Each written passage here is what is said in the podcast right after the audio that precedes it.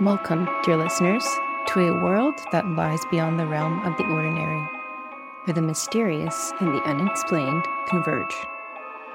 Prepare yourselves for an audio journey that will send shivers down your spine and make your heart race. Welcome to Chillers and Thrillers, the paranormal podcast that delves into the darkest corners of the unknown and where the shadows hold secrets.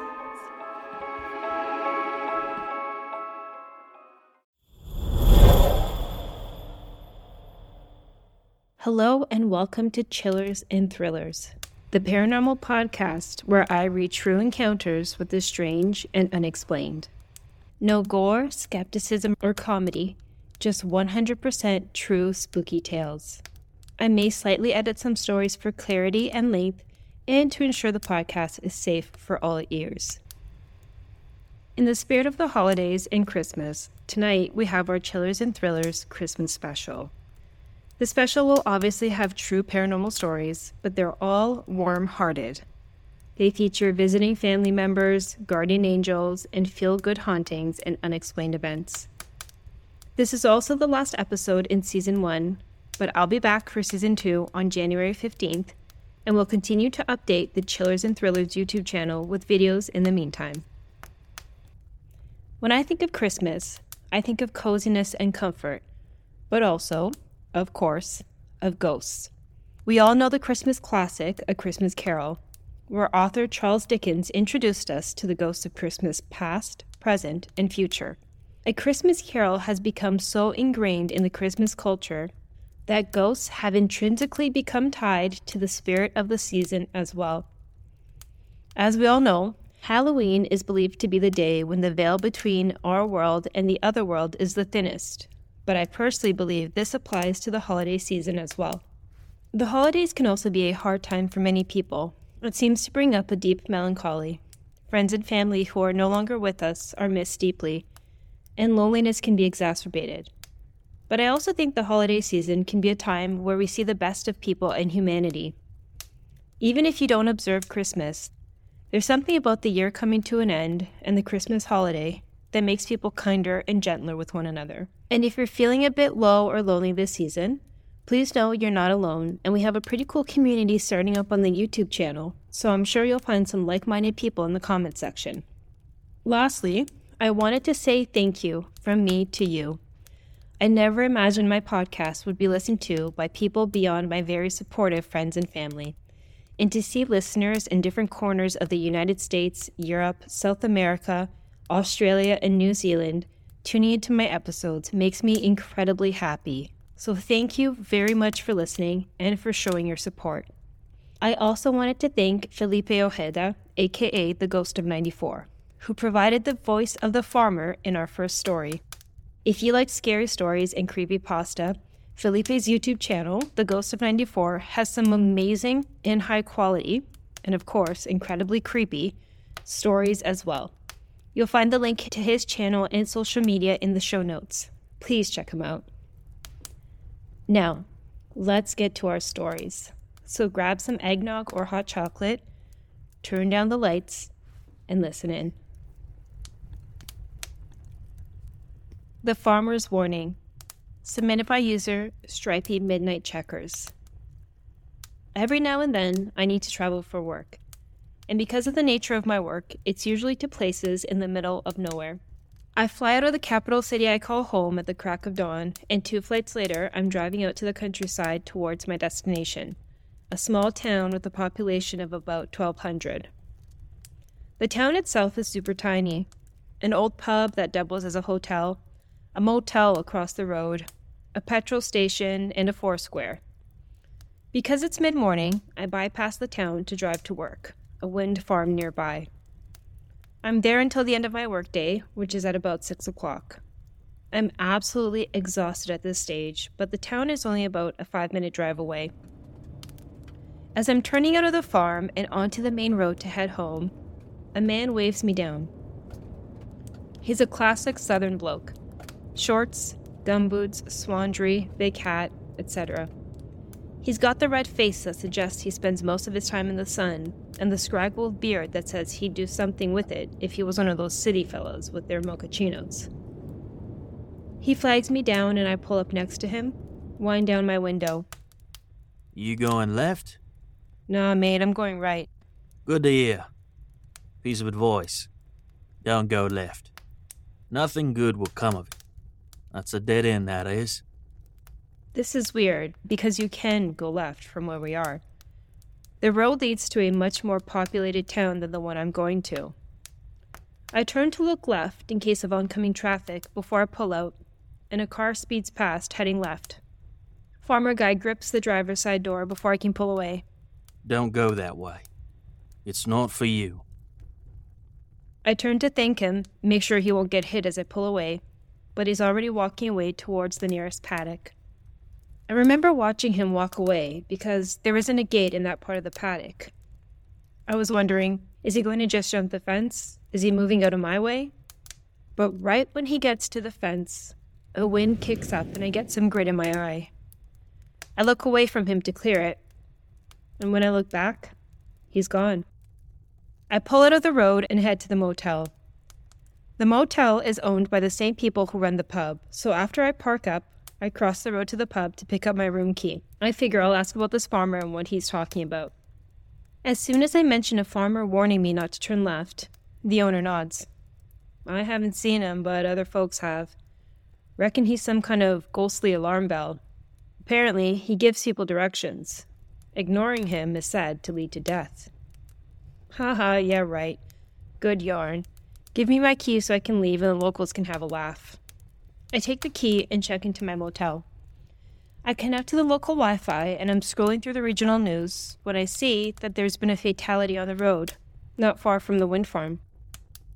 A car came off the road and smashed into a power pole, bringing the pole down on top of the car. Based on where the crash happened, it would have been me if I'd been going left. The Diner, submitted by user Skylario1. This happened to a family friend of mine. I like this story a lot because although it does involve ghosts, it makes me fear them less. The story took place some time ago. My family friend was one of the little girls in the story, and she's now a grown woman with children of her own. When my friend was a little girl, her father died unexpectedly due to illness. Her mother was a waitress and now a widow with two young girls. It was getting close to Christmas, and the mother knew she was not going to be able to buy presents this year for her daughters. The family had suffered so much already, and it broke the mother's heart to know Christmas was going to be especially lonely. She decided to head out of town with her kids to spend the holidays with relatives. Children in long car rides can get very cranky. The girls complained that they were hungry and tired of being in the car, so their mom decided to pull over at a diner. She only had enough money to buy food for the kids, and when the waitress came over to take their order, she insisted on bringing the mother coffee and a dinner on the house. You look so tired, ma'am. Some coffee and a hot meal will do you some good. It's on the house. As they were getting ready to leave, an older man approached the family. From under his arm, he handed a wrapped package to each girl, saying only, Merry Christmas! The girls tore into the packages as soon as they were in the car. Each girl had a beautiful porcelain doll. The mother was astonished at the kindness of the people here. She decided when they drove back, they would stop through this town on their return trip, and they would pay this diner another visit. She wrote down the exact address and location of the diner, and the family hit the road again. After the holidays, the family attempted to return to the diner. All that was there was a vacant lot. Confused and thinking she must have written down the wrong address, my friend's mom pulled into the gas station around the corner and asked the attendant about the diner. The attendant shook his head and said, That place burned down years ago. The mother turned to leave, very confused. You know, though, the attendant spoke hesitantly, you're not the first person to come to my gas station insisting you had been there since it burned down. My friend insists this really happened to her family as a young child, and I've even seen the doll she received from the man. She kept it after all these years.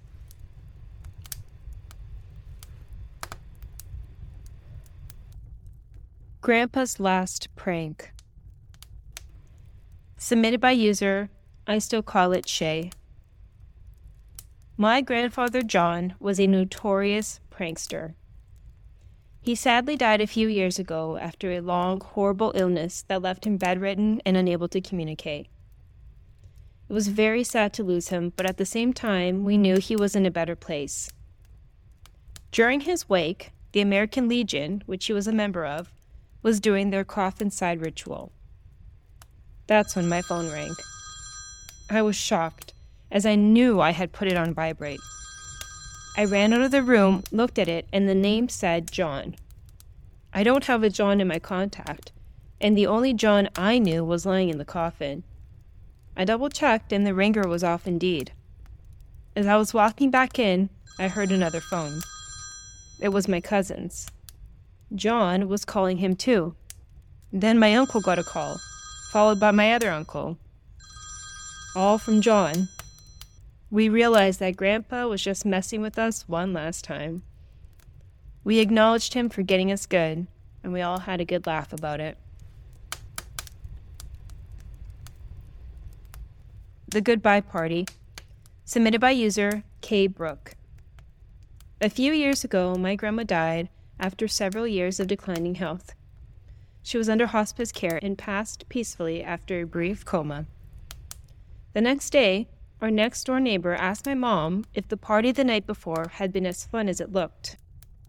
My mom, as you might imagine, was quite confused. She and my sister had taken the night watch at the hospice so my husband and I could get some sleep.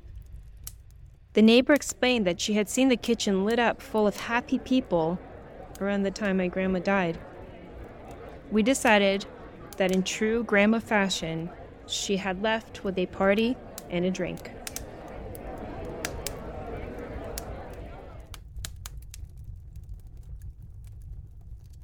And Adlin's Pink House, submitted by user Amy Bowen. My great aunt was the coolest, chicest, and beautiful woman I knew. She loved the color hot pink. She wore hot pink lipstick and blush. The carpet of her cottage was even hot pink.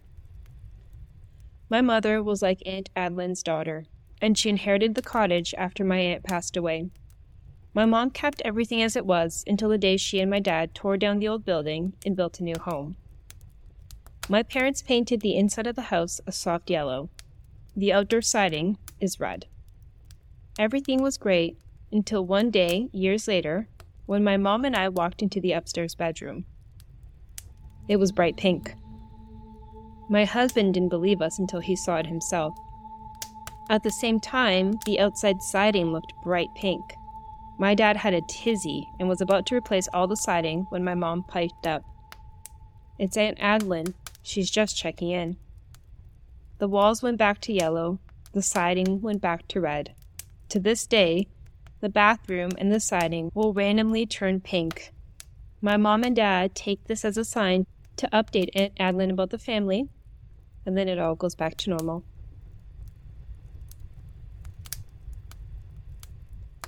Grandpa's Visitor, submitted by user Grammar B already.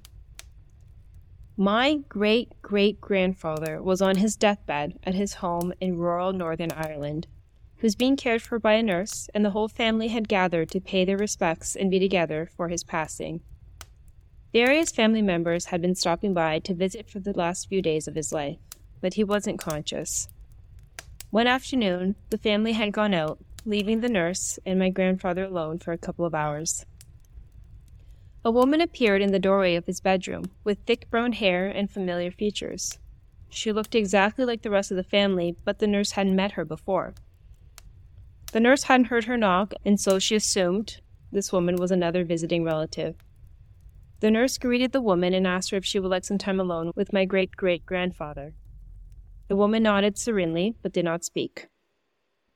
The nurse left the room and waited in the lounge.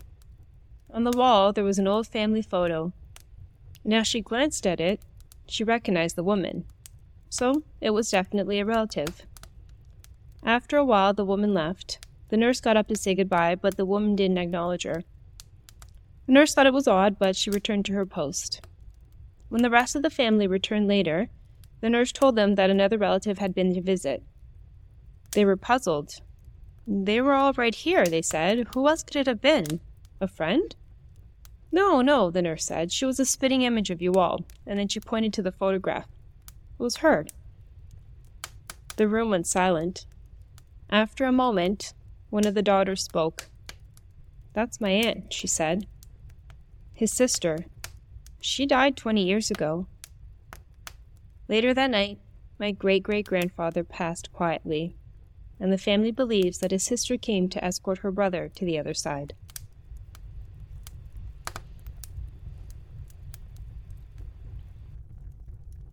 Uncle Gary, submitted by user Laurie strode the boat ashore.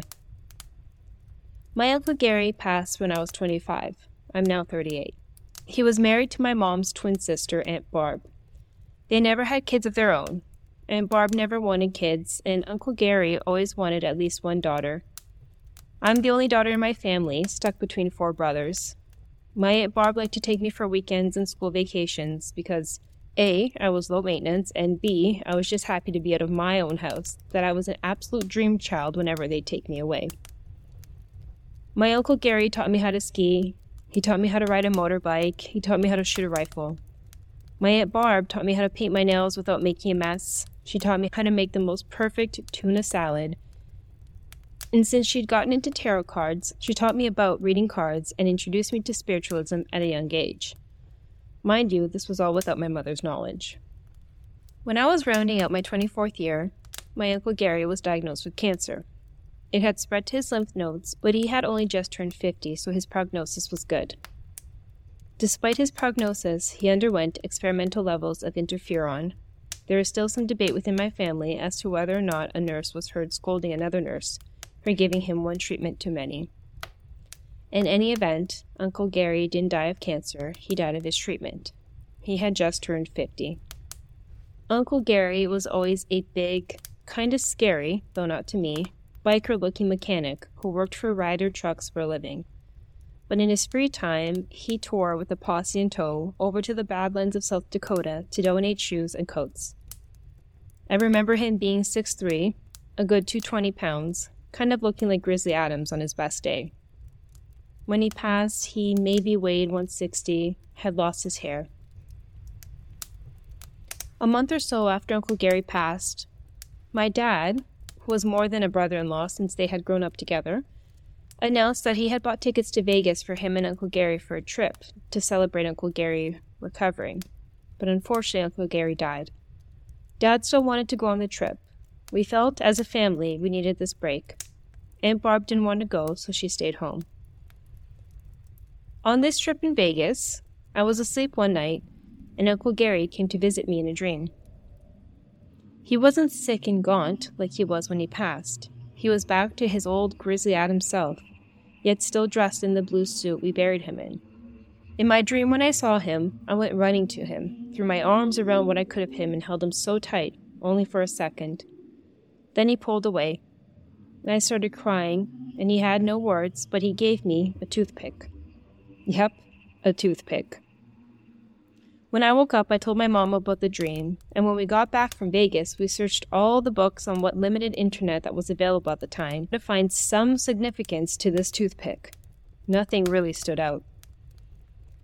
A few months later, Aunt Barb was at my mom's house, and my mom said it was okay to tell Aunt Barb about my dream. So I did. She didn't freak out or get sad.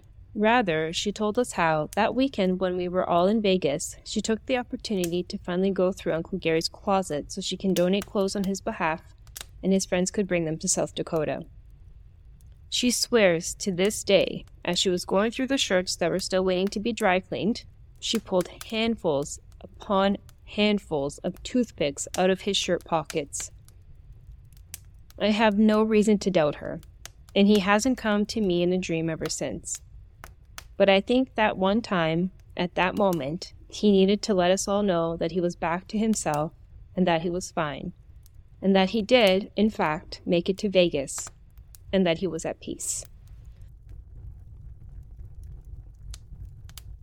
The Guardian, submitted by user little sm 45h.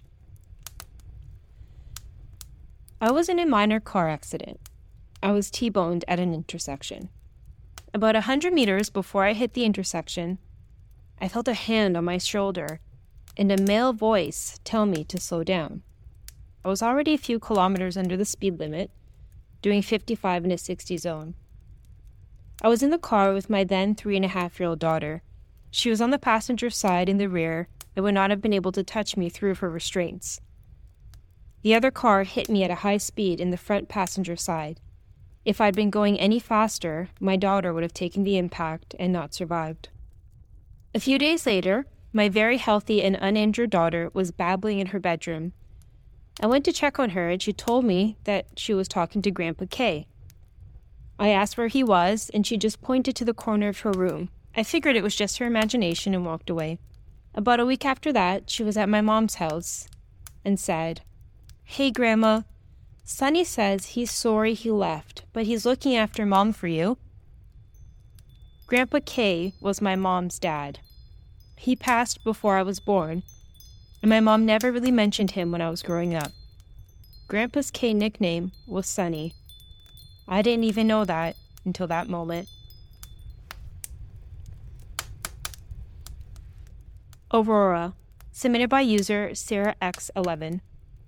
When I was around 20, a few years ago, I kept having dreams about a woman with long black hair named Aurora. They were different dreams, but for some reason, her distinct face and name always ended up in them. It got to the point where I would wake up frustrated and confused, trying to Google her name or found out how I was connected to her. After a few months, she stopped showing up, and I dismissed it. Fast forward a few years later, Halloween 2009. I'm in the car with a friend, stopped at a gas station. I'm about to pull out and merge onto a highway when I get a phone call from a random number. So I stopped the car, but no one answered. There was a person behind me who grew impatient, honked at me, and then swerved in front of me instead of waiting for me to move. The second they got on the highway, a silver Civic lost control of their wheel and crashed into the car that swerved in front of me. We called the cops and waited at the gas station for them to come. Unfortunately, it turns out the accident was fatal for both drivers. It 100% would have been me if I hadn't gotten that phone call. I called the number back a few hours later out of gratitude and curiosity. It rang three times and then went to voicemail. Hi, you've reached Aurora. Please leave your name and phone number. Never have I ever had goosebumps like that in my life. I called it again the next day because I was that confused about the whole situation. Some woman answers, we get to talking. I tell her my entire story, including the dreams I had. She tells me she doesn't know how I got her number and that she never called me as far as I remember. Later on, I connected with her on Facebook to confirm if she was in fact the woman in my dreams. And it was her.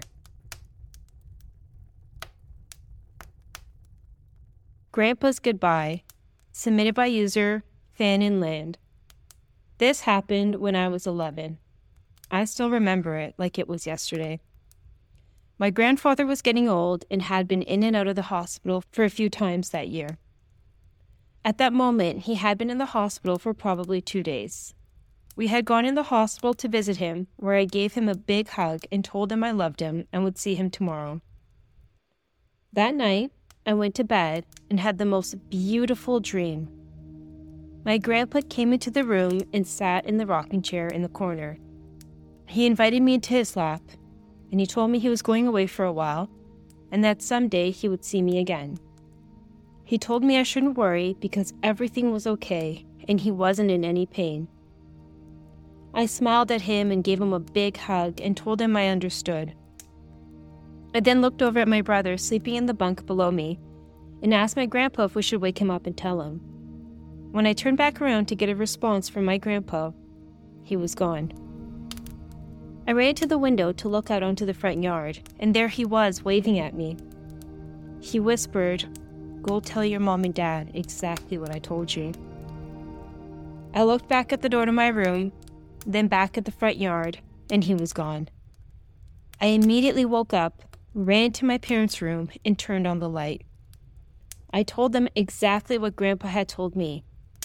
They told me it was just a dream and to go back to bed. I told them again exactly what Grandpa told me. Again, frustrated since it was 2 a.m., my parents told me to go to bed and we would talk about it in the morning. Just then, the phone rang. It was the hospital. My mother started sobbing. Grandpa had passed.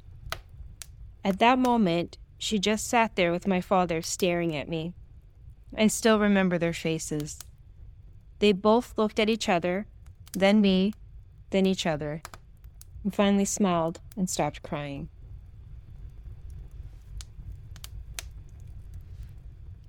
My nurse was a ghost. Submitted by user Lola Bunny 3000. In 2020, at the beginning of the pandemic, I had just given birth.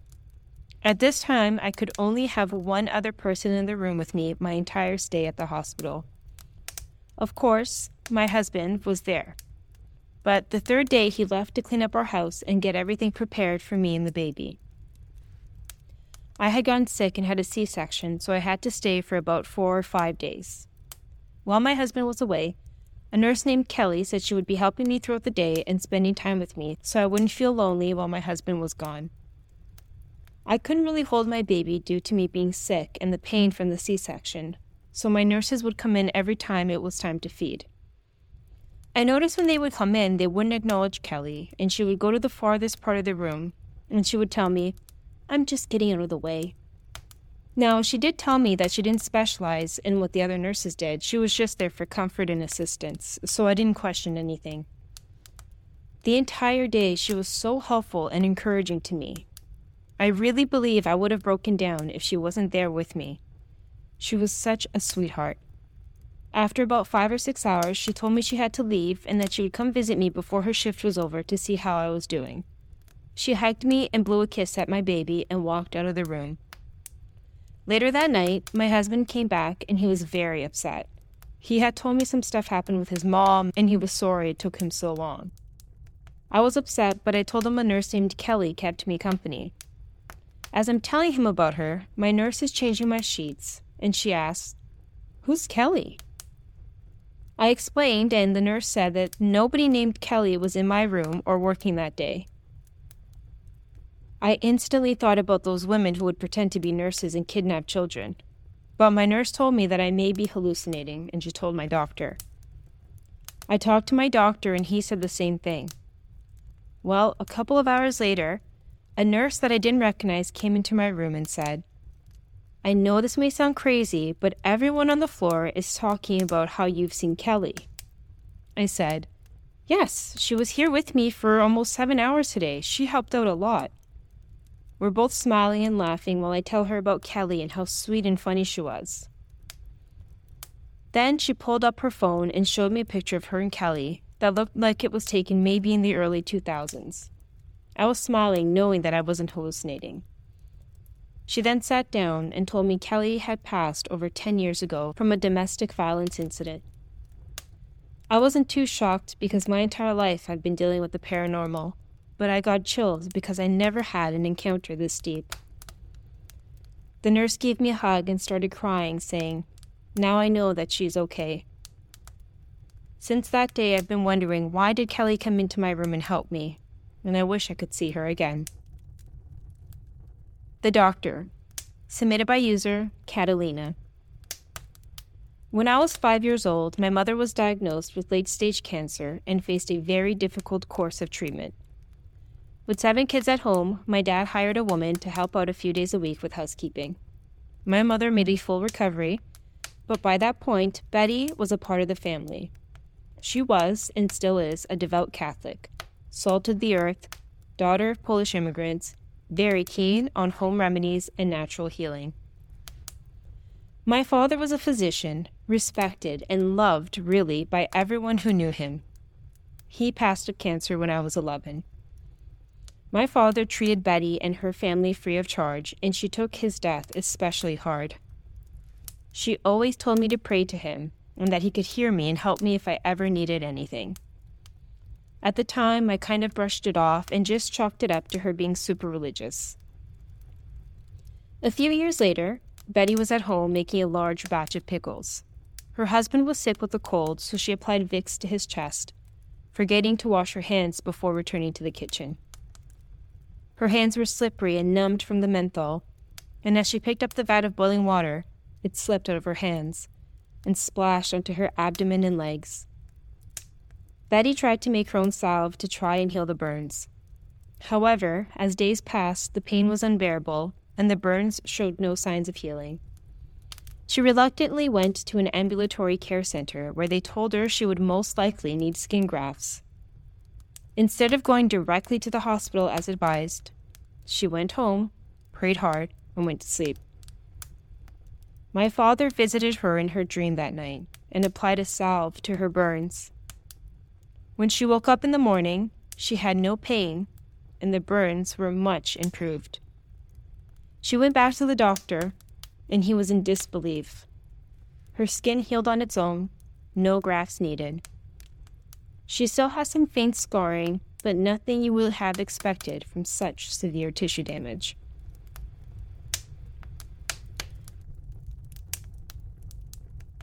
The Guardian Angel, submitted by user Space Milkers.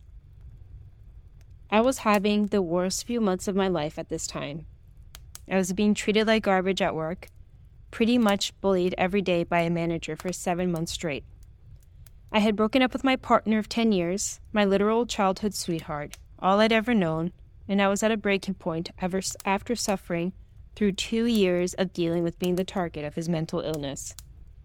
I cried all the way to the train station after work, full on, open mouthed, sobbing like a child. I had enough and was experiencing some pretty dark thoughts. The train station is only small, but is usually busy at the time as it's rush hour. It faces a forest type area and looks like a shack, but the trains make a stop once an hour, so there's usually a lot of people. It was pouring out, and I was struggling to breathe through the crying. The rain was loud, and I walked up to the steps. There was a mist from the rain and fog on the lines. It was still day, but the sky was dark and moody. When I took the first step, the rain stopped almost instantly. There was no noises from the usual wildlife scurrying through the bushes. Birdsong was gone, no wind, just silence. I stopped crying, mostly from being startled, and I got a wave of peace cross over me. I half questioned the emptiness of the platform, but honestly didn't pay much attention. I looked down the platform to the only bench, and a young woman sat there. She was wearing a headscarf and a hood, several layers, and saw me, and beckoned me to sit. She was beautiful, had this radiant caramel skin, big brown eyes, and a slight frame. I just walked over and sat. I was compelled. I got such a calm, familiar feeling from this woman. I'd never seen her before, but just felt so at home with her. She said I was a beautiful girl and that I should not have a, such a heavy heart, and touched my hand, which instantly felt so reassuring. She said there's a place for all of us. Normally, I'd cringe, but I felt like she broke my chest into pieces, and I let all my emotions out on her. She began to ask me about my aspirations and struggles, we talked about how to deal with sexism in the workplace, and she gave me the most sincere advice and wisdom. We discussed topics that she brought up, but that directly related to the struggles I was facing. Almost too specifically. She told me her name, which for the life of me, now I can't remember, which is so strange because I have an amazing memory. She just made me feel so at peace. I felt like we were talking for hours, but I was shocked to realize the clock at the train station told me it had only been around 20 minutes. All of a sudden, she told me she had to go, and that she'll see me again sometime, and that she knows I will be fine. I have never felt more reassured in my life. I watched her go round the corner, and all of a sudden, the rain almost resumed, is the only word I can think of. Like it had paused and then was turned back on. The mist ramped up again. The sound came back to the world as people almost immediately began to fill the platform. I was stunned. I sat there with this overwhelming feeling in my chest that I had experienced this magical moment as the hustle and bustle of people filled my ears. It may sound basic, but the atmosphere was euphoric for that small amount of time. And now there were people and sound, and it was all so strange. I googled her name when she was gone and went through an entire Wikipedia page dedicated to the name of an angel from Islamic culture. I'm so annoyed my brain seems to have deleted this name. I remember the most basic interactions and their names, their pets, minor details. But for some reason, I can't remember for the life of me this woman's name, who walked into my life that stormy night and gave me strength at a time when I had no one. I genuinely almost knew immediately after she was gone. I just met an angel. And I am not religious or particularly spiritual, but the way my mind and body reacted to her was such an intense feeling. If it wasn't for her, I would have continued in a downward spiral, but she touched me, and from that moment on, I changed my outlook.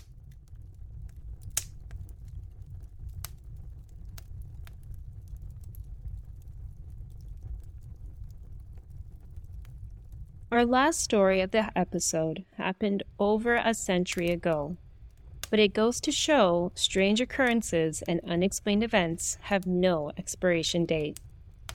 This story is from the book True Ghost Stories by Hereward Carrington and was published in 1912. The Rescue at Sea. The following narrative is taken from Mr. Robert Dale Owen's collection, printed in his Footfalls on the Boundary of Another World, and the debatable land between this world and the next. It is quite a famous case and is vouched for by Mr. Owen himself.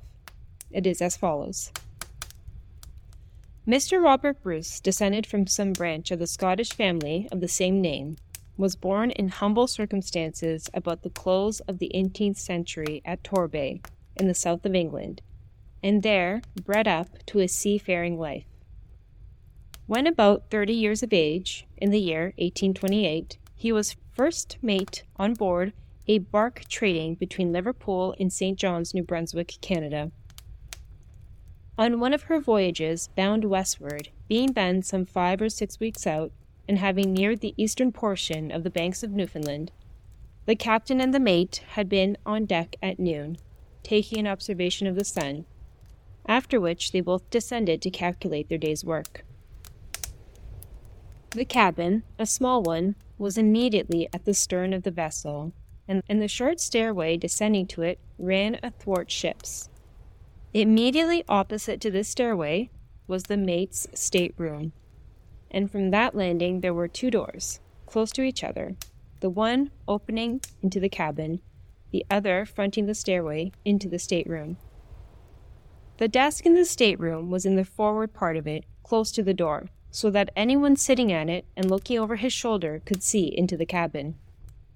The mate, absorbed in his calculation, which did not result as he expected, varying considerably from the dead reckoning, when he had completed his calculations, he cried out without looking around, I make our latitude and longitude so and so. Can that be right? How is yours, sir? Receiving no reply, he repeated the question, glancing over his shoulder and perceiving, as he thought, the captain busy at his slate. Still no answer. Thereupon he rose, and as he fronted the cabin door, the figure he had mistaken for the captain raised his head and disclosed to the astonished mate the features of an entire stranger. Bruce was no coward, but as he met that fixed gaze, looking directly at him in grave silence, and became assured that it was no one whom he had ever seen before. It was too much for him. And instead of stopping to question the seeming intruder, he rushed upon deck in such evident alarm that it instantly attracted the captain's attention. Why, Mr. Bruce, said the latter, what in the world is the matter with you? The matter, sir? Who is that at your desk? No one that I know of. But there is, sir. There's a stranger there. A stranger? Why, man, you must be dreaming. You must have seen the steward there, or the second mate. Who else would venture down without orders? But, sir, he was sitting in your armchair, fronting the door, writing on your slate. Then he looked up, full in my face, and if I ever saw a man plainly and distinctly in the world, I saw him. Him? Who? Heaven knows, sir. I don't. I saw a man, and a man I have never seen in my life before. You must be going crazy, Mr. Bruce. A stranger, and we are nearly six weeks out. The captain descended the stairs, and the mate followed him. Nobody was in the cabin. They examined the staterooms. Not a soul could be found. Well, Mr. Bruce, said the captain, did I not tell you that you had been dreaming? It is all very well to say so, sir, but if I didn't see that man writing on the slate, may I never see home and family again. Writing on the slate, then it should still be there. And the captain took up the slate. By heaven, he exclaimed, here's something sure enough. Is that your writing, Mr. Bruce? The mate took the slate, and there, in plain legible characters, stood the words, Steer to the nor'west. The captain sat down at his desk, the slate before him, in deep thought. At last, turning the slate over and pushing it towards Bruce, he said, Write down, steer to the nor'west. The mate complied, and the captain, comparing the two handwritings, said, Mr. Bruce, go and tell the second mate to come down here.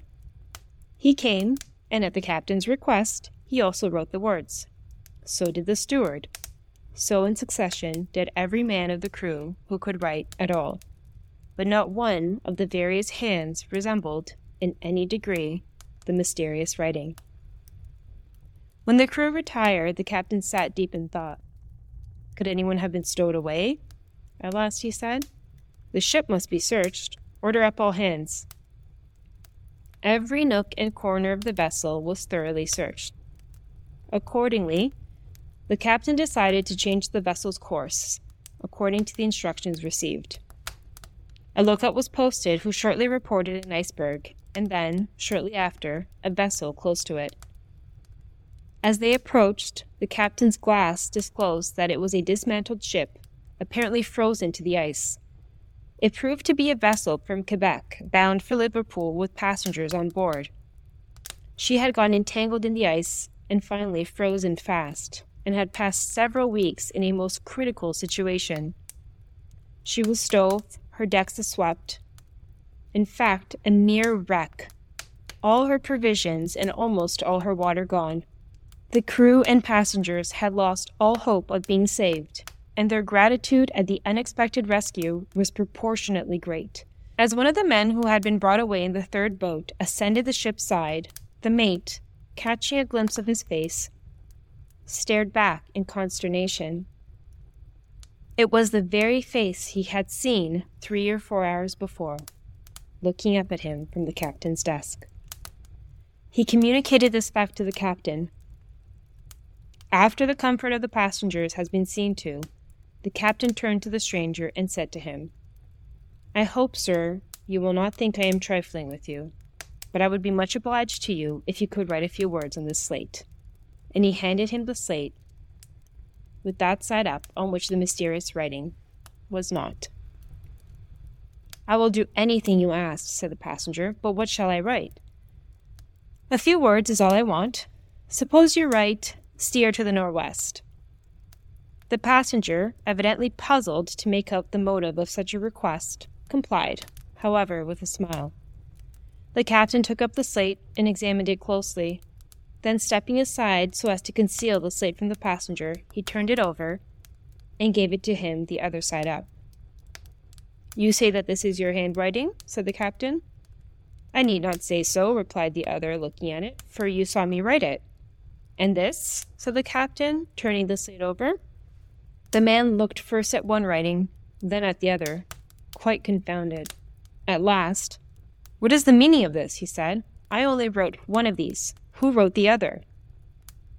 That's more than I can tell you, sir. My mate here says you wrote it, sitting at this desk at noon today. The captain of the wreck and the passenger looked at each other, exchanging glances of intelligence and surprise. Then the former asked the latter, Did you dream that you wrote on this slate? No, sir, not that I remember. You speak of dreaming, said the captain of the bark. What was this gentleman about at noon today? The captain of the wreck spoke. The whole thing is most mysterious and extraordinary, and I had intended to speak to you about it as soon as we got a little quiet. This gentleman, pointing to the passenger, being much exhausted, fell into a heavy sleep, or what seemed such, some time before noon.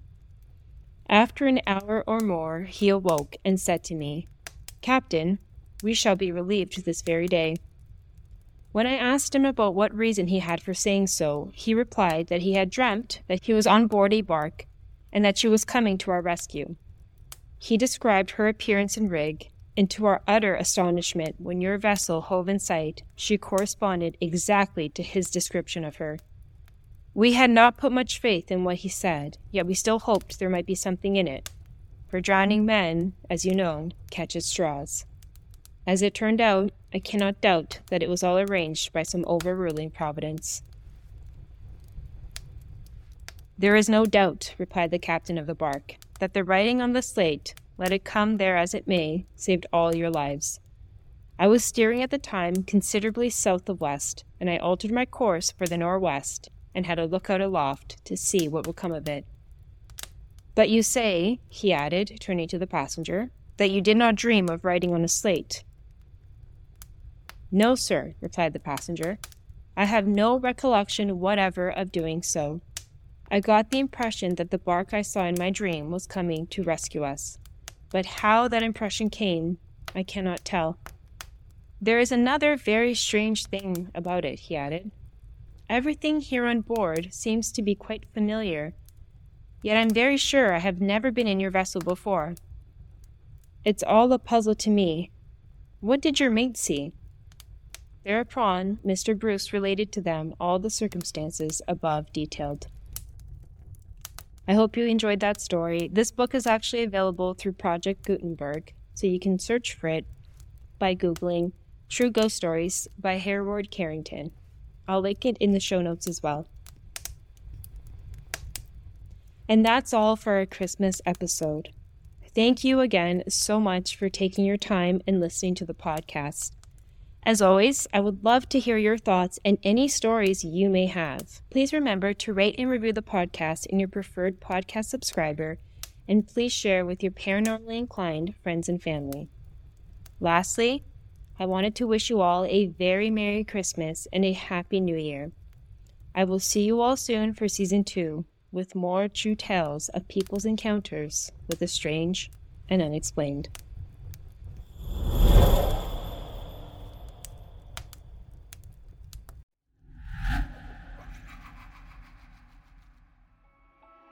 Thank you for tuning in to Chillers and Thrillers. I hope these spine tingling tales of the paranormal have kept you on the edge of your seat. I invite you to join us again soon, and please, again, feel free to submit your own scary story or your theories to chillersandthrillers at gmail.com. Until then, stay curious, keep your eyes peeled for the unexplained, and never let the fear of the unknown deter you from embracing the extraordinary.